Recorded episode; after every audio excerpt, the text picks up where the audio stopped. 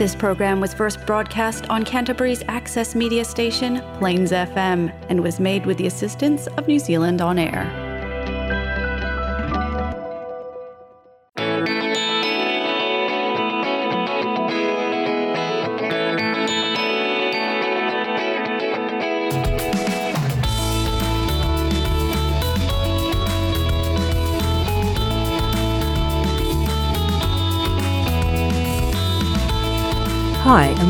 The Alcoholics Anonymous radio show here on Plains FM 96.9.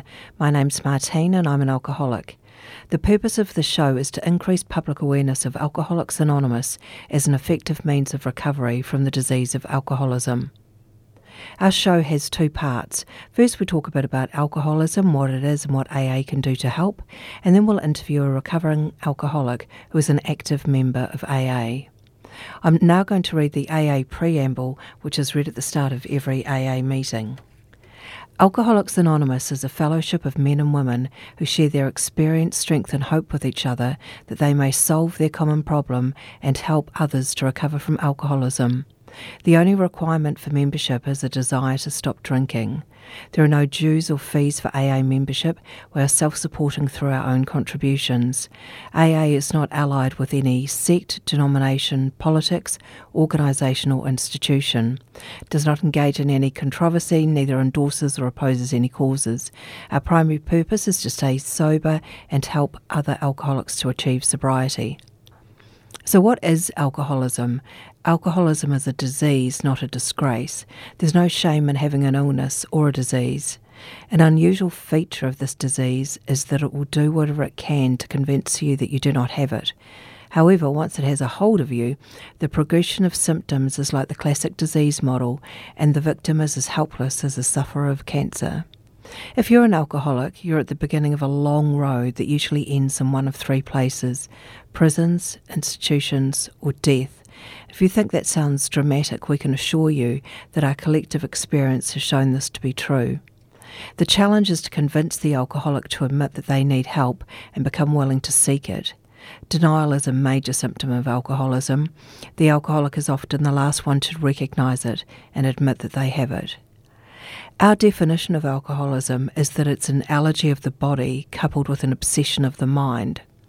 The allergy is the physical aspect of the disease. After having the first drink, the phenomenon of craving develops and we lose control over when we will stop drinking.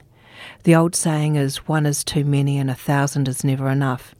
And yet, because of the obsession of the mind, the mental aspect of the disease, the alcoholic is compelled to keep picking up the first drink, and this makes us powerless. We often hear from sober alcoholics that many doubted whether life could be fun without alcohol. Fortunately, those same people report that their lives have improved dramatically since they became sober. The 12 step program of recovery, which is discussed at meetings and which is outlined in the Alcoholics Anonymous Big Book, is how we get sober and maintain our sobriety one day at a time. This program has a proven track record of helping otherwise hopeless alcoholics to achieve long term sobriety and recovery, and it has taught us how to enjoy life sober. Okay, for anyone who's joined us, you're listening to the Alcoholics Anonymous radio show here on Plains FM 96.9. We're just about to interview an AA member who is going to share their experience with alcoholism. Right, so let's meet our guest. I wonder if you'd like to introduce yourself. Hi, my name's Wayne. I'm an alcoholic. Hi, Wayne. Um, could you give us um, an idea of how old you are and how long you've been sober for? I am 46. I had to think about that for a 2nd Mm-hmm. And I'm 15 years sober. Cool. And what do you do for a job? I'm actually uh, exterior plasterer. And are you married? Do you have children? Yep, married, and two older boys, 23 and 19. Nice. And what about you? Where are you from and how did you grow up? And I wonder if you could just tell us a bit about your childhood. Yeah, I grew up down south. I was um, just out of Dunedin. I was born in Milton. Mm-hmm. And then from there, we moved down to uh, Riverton, just out of Invercargill. Mm-hmm. and um, moved back up to Dunedin with my parents. So I moved around a lot of schools. Mm-hmm. Eventually went back down to Invercargill to work, Right. And Invercargill was probably where I started drinking. Mm-hmm. um, down there for a year and a half, two years, and then moved to Christchurch, and I've been here ever, ever since. Okay. And speaking about when you first um, started drinking, could you um, talk about, tell us about that, how old you were and what it felt like? When I first started drinking, it wasn't like um, like uh, I completely loved it. It was just I just drank, you know, and it was and it was all roses at the start, you know, nothing was a problem. Um, to be fair, the taste of beer I didn't actually like it at the start, you know. Right. Um, surprising to say that, and I'm alcoholic today. Um, but as I got a bit older, um, I depended on alcohol a lot more. And how did it make you feel? I think it was just uh, play hard, drink hard. So Mhm. sort of what you did in your teens. Yeah. So of course the teens went right through to 31. I Yeah. was, I was 31 by the time I actually gave up. right. So it was a bit like um, marriage and children, and all of a sudden I'm still trying to be a teenager. Yeah. Sure. So that was your first drink. What was your drinking like at the end? Were you drinking socially, alone? Were you binge drinking, daily drinking? What was it like? Yeah, so I was quite a bit of a social drinker. Um, I was the one who always organised the Christmas parties and bits and pieces, and Christmas time was always a really big one. It was sort of like all the normal people come out and drink. You Yeah. I quite enjoyed Christmas when I drank, and um, yeah, it got to the point that trying to be a father, trying to be a boss, and um, and drinking just didn't work out. So it got to the point that it, um, the drink didn't really work after a while. I sort of got sick of it, doing the same thing over and over. I'd always get kicked out of the house because of my drinking and end up on my mate's couch. And this was happening over and over and over. And at the time, I didn't really realise. You know, it wasn't until a certain point that, um, you know, my wife left the house and and took the children with me. So overnight, the family home became a house. Right. And it's not a very good feeling. No, I bet. Um, so, did you ever think it was a problem before that point, before your wife and kids left? I was the type of person that always tried to control it. So what we're doing is um, I'm drinking to a point that um, I even got to a point that Fridays I would stop drinking on a Friday because Mhm. Friday was always a bit, a bit of a drama because a stressful physical job, you know, and um, never ate anything. And I put it down to all that, trying to eat before I drank, always trying to control my drinking. Yeah. And um, when I got home after a good night drinking and actually remember and wake up in the morning with no dramas, I always thought, yeah, I've got this. Yeah. But it never ever ended up like that. It was too many dramas, what it ended up getting to. Yeah. So, at what point did you realise you needed help? It was probably to the point where the family did leave home. Yeah. And it was to the point that I actually got sick of it. I was sick of the rut, the circle. Yeah. I was going around and around. And it, enough was enough. You know, I remember on my 31st birthday, um, a lot of people brought spirits and that for my birthday, and I put it all into the chili bin. My father came around to drop off the kids because he had the kids the night before. And um, I gave him all the alcohol out of the house and said, I've had enough. No matter what, I had got to change something, and alcohol was the first thing I had to change. Right. I was a bit worried about my blackouts because Okay. I Yeah. split up with the wife and everything, and I was worried about what I would do in a serious blackout. So I used to drink the blackout. I was a real binge drinker. Right. You know, there was days that um, I could go without a drink, and it was, and it was sometimes it was even a week. I would go without a drink, but watch out for the following weekend. Yeah. So, what sort of stuff would happen to you in blackout? Well, it would ei- either be like, um, you know, like I'd be dancing with the wrong person on the dance floor. You Yeah. know what I mean? And I'm a married man. You know, Yeah. I wouldn't do that sober.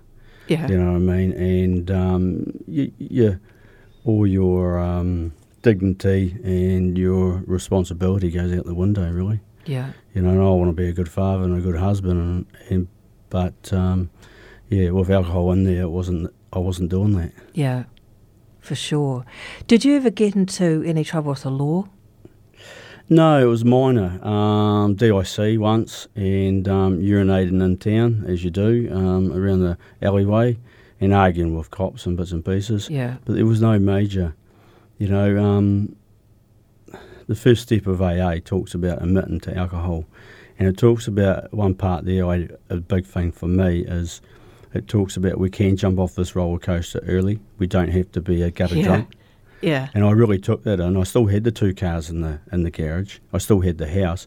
I lost my family, but I got into AA and I got that back. Yeah.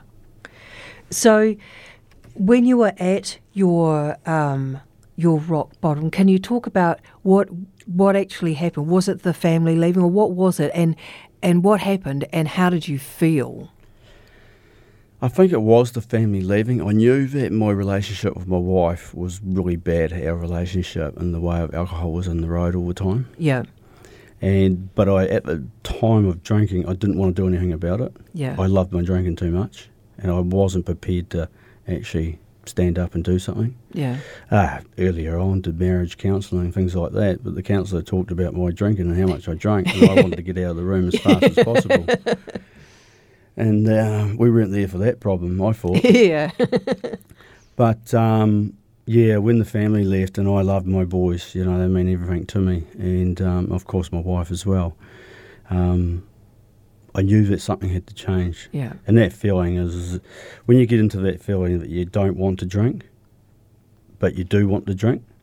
You're at that in between. It's the most horriblest feeling. Yeah. But once you get over that and you get a little, a few days, a few weeks, before you know it, a few months, and you start thinking a bit more clearer, and you get the support of AA around you, and then you eventually go through sponsor steps and start doing the program. I tell you, it's a far better life. Yeah, for sure.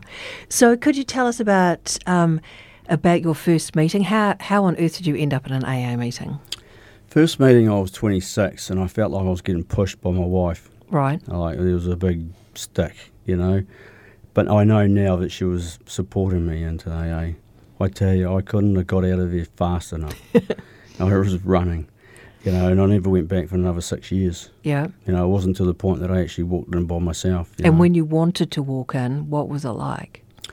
It was when I was wanting to change. It was it's getting to that point of it talks about in AA too having an open mind. We don't have to accept everything that you hear on the first meeting, but have an open mind Yeah. and be prepared to sit in a few meetings. And that's for me. I had to do that. I sat in meetings. I shut my mouth and tried to listen as much as possible.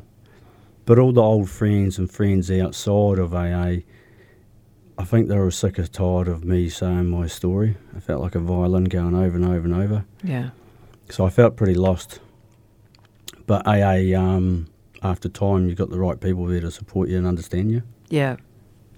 Absolutely. So when you went to the meeting, did you feel supported? Did you feel welcome? What, what how was it?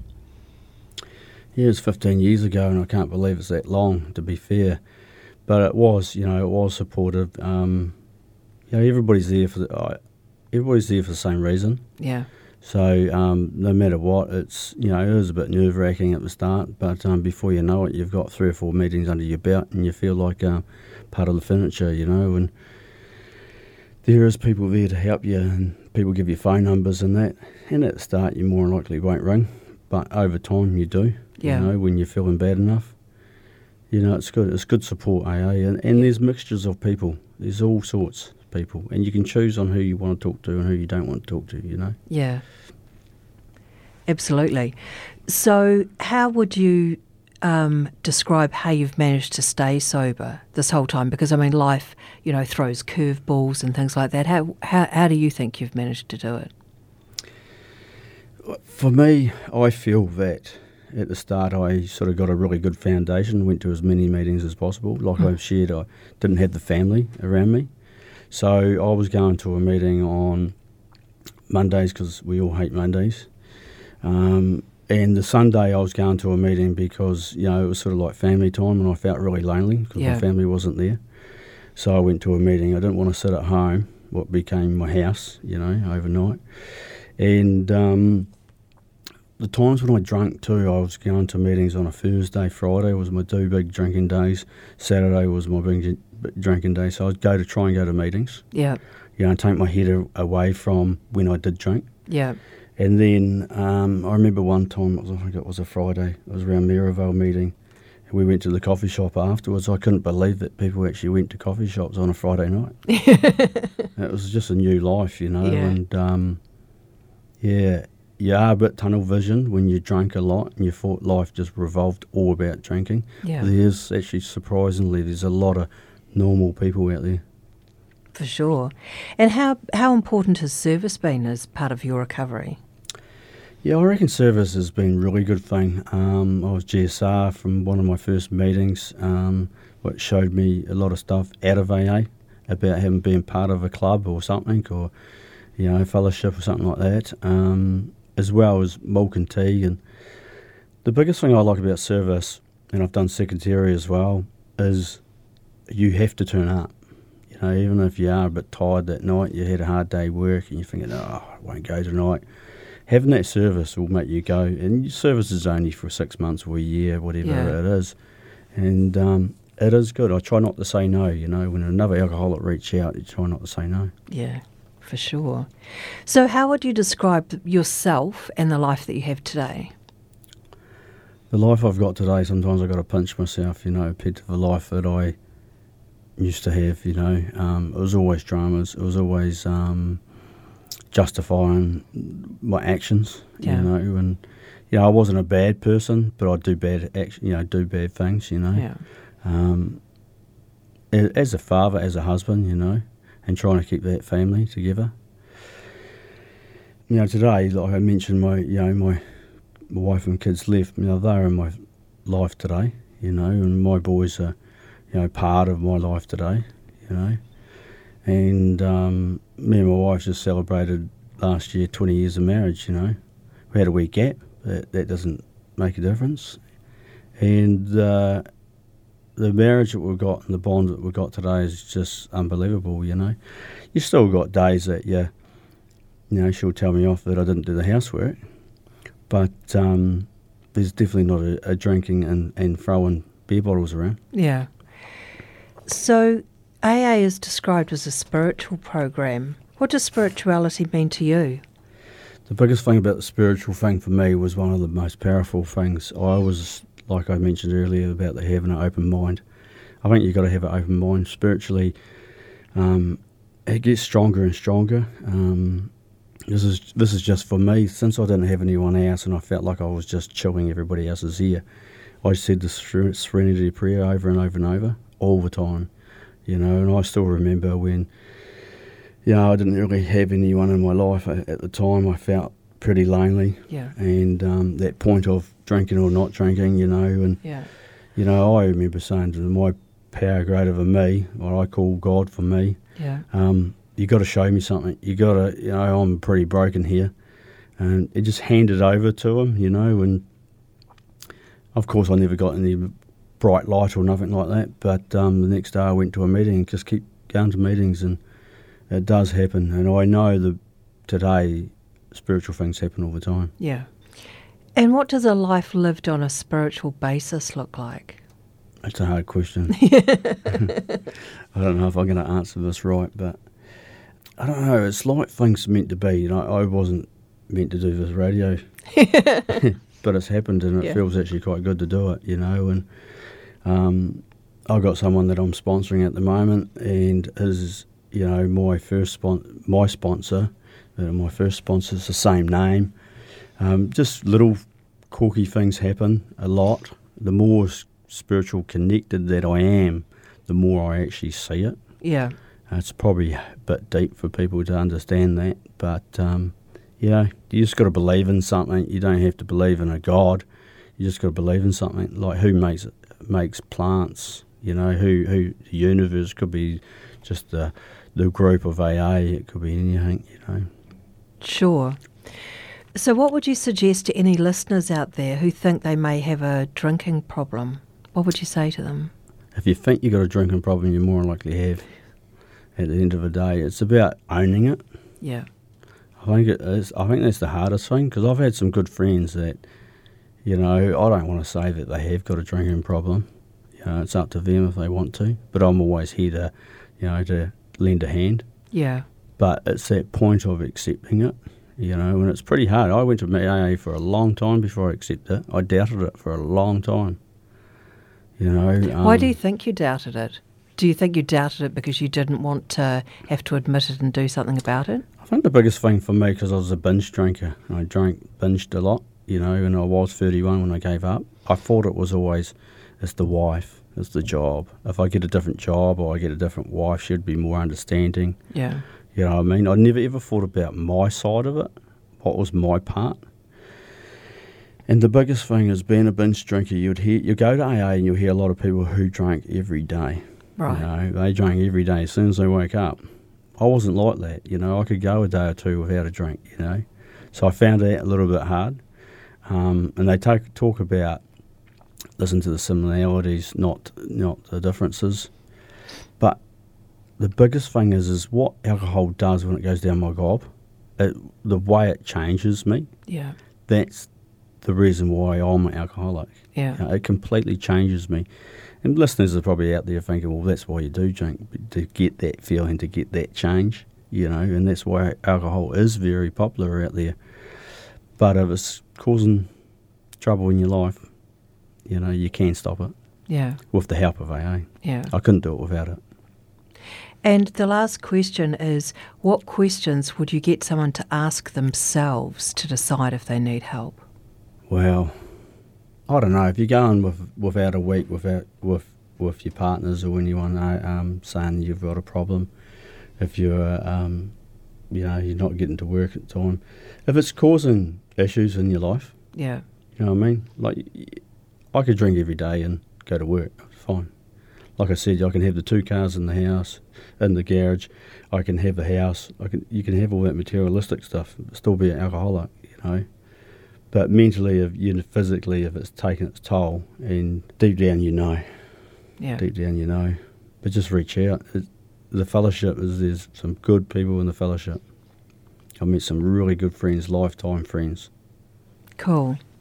Thank you so much for coming on to the show and sharing your story with us. For our listeners, if you've related to anything you've heard or you'd like some inf- more information about Alcoholics Anonymous, you can look us up on the web at www.aa.org.nz or you can call us on 0800 AA Works. There are over 60 meetings a week in Canterbury, so it's likely there's one near you. Join us next week to hear more AA members sharing their experiences. Our show is every Monday at 5:30 on Plains FM and repeats on Wednesdays at 12:30 p.m.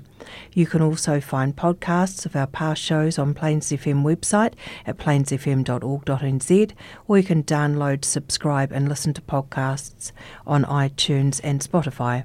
That brings us to the end of the show. Thank you for listening and remember, if you want to drink that's your business. If you want to stop we can help and you don't have to do it alone. We will now close the show with a serenity prayer as we do in every AA meeting. God, grant me the serenity to accept the things I cannot change, courage to change the things I can, and the wisdom to know the difference. You've been listening to the Alcoholics Anonymous radio show on Plains FM 96.9.